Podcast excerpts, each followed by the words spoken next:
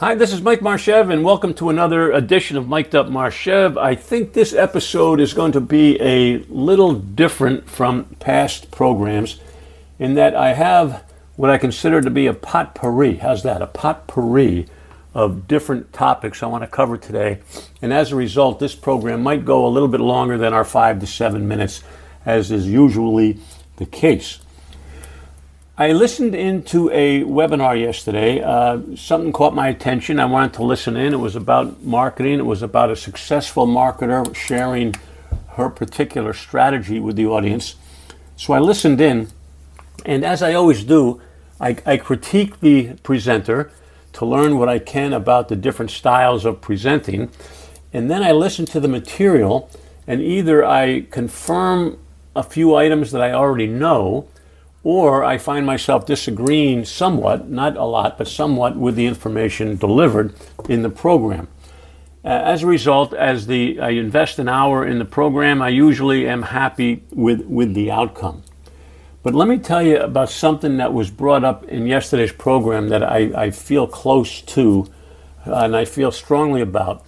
And the concept was a mistake that entrepreneurs make is to follow your passion. Find your passion and you'll be okay. If, if you do what you like doing, then you'll never be working another day in your life. That, that's so the saying goes. You've heard it, I've heard it. Follow your passion.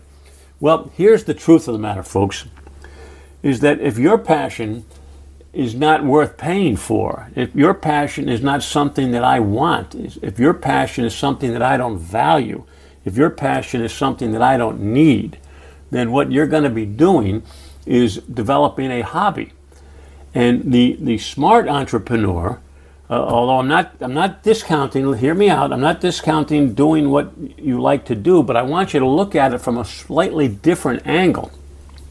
If you want your business to succeed, you have to follow what's going to make it succeed. And that happens to be customers who are willing and uh, uh, eager, maybe the word's not eager, but willing to pay you. They find value in your service, they find value in what you offer, and as a result, are willing to pay you. Now, if that particular service happens to be something that you enjoy doing, i.e., your passion, then you've got a home run. But a, your passion without finding paying customers is going to uh, end up in a huge, huge disappointment. So I wanted to just, I've always believed that. And, and everywhere you go, you see these, these uh, gurus and marketing people say, follow your passion, follow your passion. Well, that's how you got into the travel business, I think, because you liked it. You liked to travel. Your passion was travel. So you said, hey, I'm going to follow my passion and get into travel. But I hope that you found out, if not, you're going to find out very soon, that, that uh, successful entrepreneurs need to market. They need to, to tell their story to a bunch of people, and only a few are going to find value enough to hire you and then pay you for your services. So it is definitely an uphill battle. There are definitely two kinds of people in the world people who want to do business with you and people who don't want to do business with you. There, that's as simple as that. And if your passion can be tied closely with your skills, your, your particular skills, then you've got something. So, so here's another little assignment.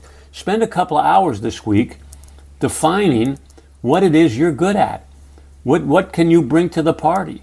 What skills have you developed over the last 20, 30, 40, 50, 60 years that are worth paying for? And here's part two of that challenge is to go out and find out what your customers find to be of value. What, what, what I always said that customer service is not your definition.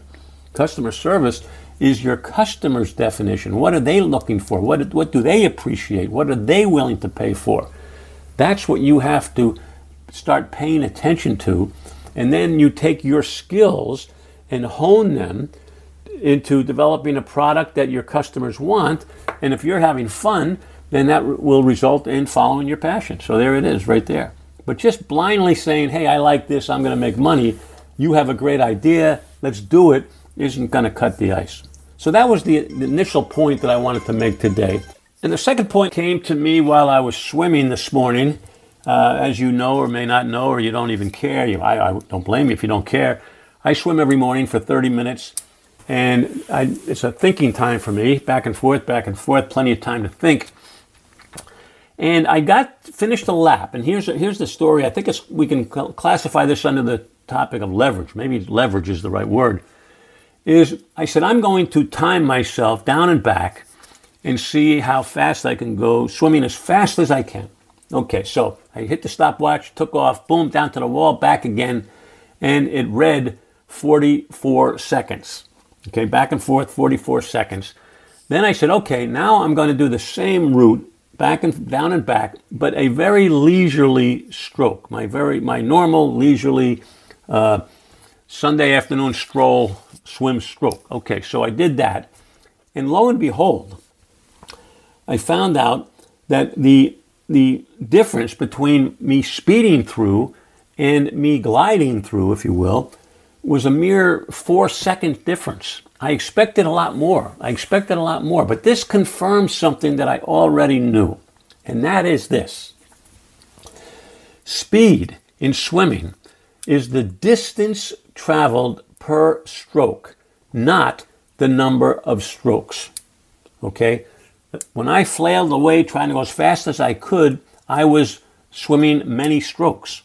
But when I was gliding, they were fewer strokes, but the distance I traveled per stroke was further than when I was flailing away. I hope you understood that. I thought I just confused myself. Swimming, speed, the distance per stroke. Same thing in speed skating. When you see these guys and the really fast skaters, you don't see them flailing away. You see them gliding left and then gliding right because it's the distance per stroke. Well, the same thing holds true in business, folks. You can flail away if you want. You can work hard, bang your head against the wall, and you're going to come up with some kind of results. But if you slow down and concentrate on the distance per activity that you exercise, you are not going to be that far beyond. And the slower you go, the longer you can do it. The slower I swam, I could swim for two hours at a very leisurely pace. But when I was working very hard, I was tired after two laps. So, the message I want to leave with you today is that concentrate on the maximum efficiency that you can uh, realize with everything you do. When you write an email, how can you maximize that email? When you write a letter, how can you maximize that letter? Don't just write letter, letter, letter, letter, letter, email, email, email. How can I get the most mileage out of that one email? And I want you to recall my swimming exercise this morning. It's the distance per stroke. It's the distance per email. It's the distance in proposal. It's the distance per phone call. It's the distance per one on one contact that will make the difference. Hope that makes sense. Hope I didn't confuse you. Follow your passion? Maybe. Follow the money? Absolutely. And maximize your distance per stroke. Those are the two messages I want to leave, leave you with today. I hope they made sense. I will talk to you again next week on another episode of Mic'd Up. Bye.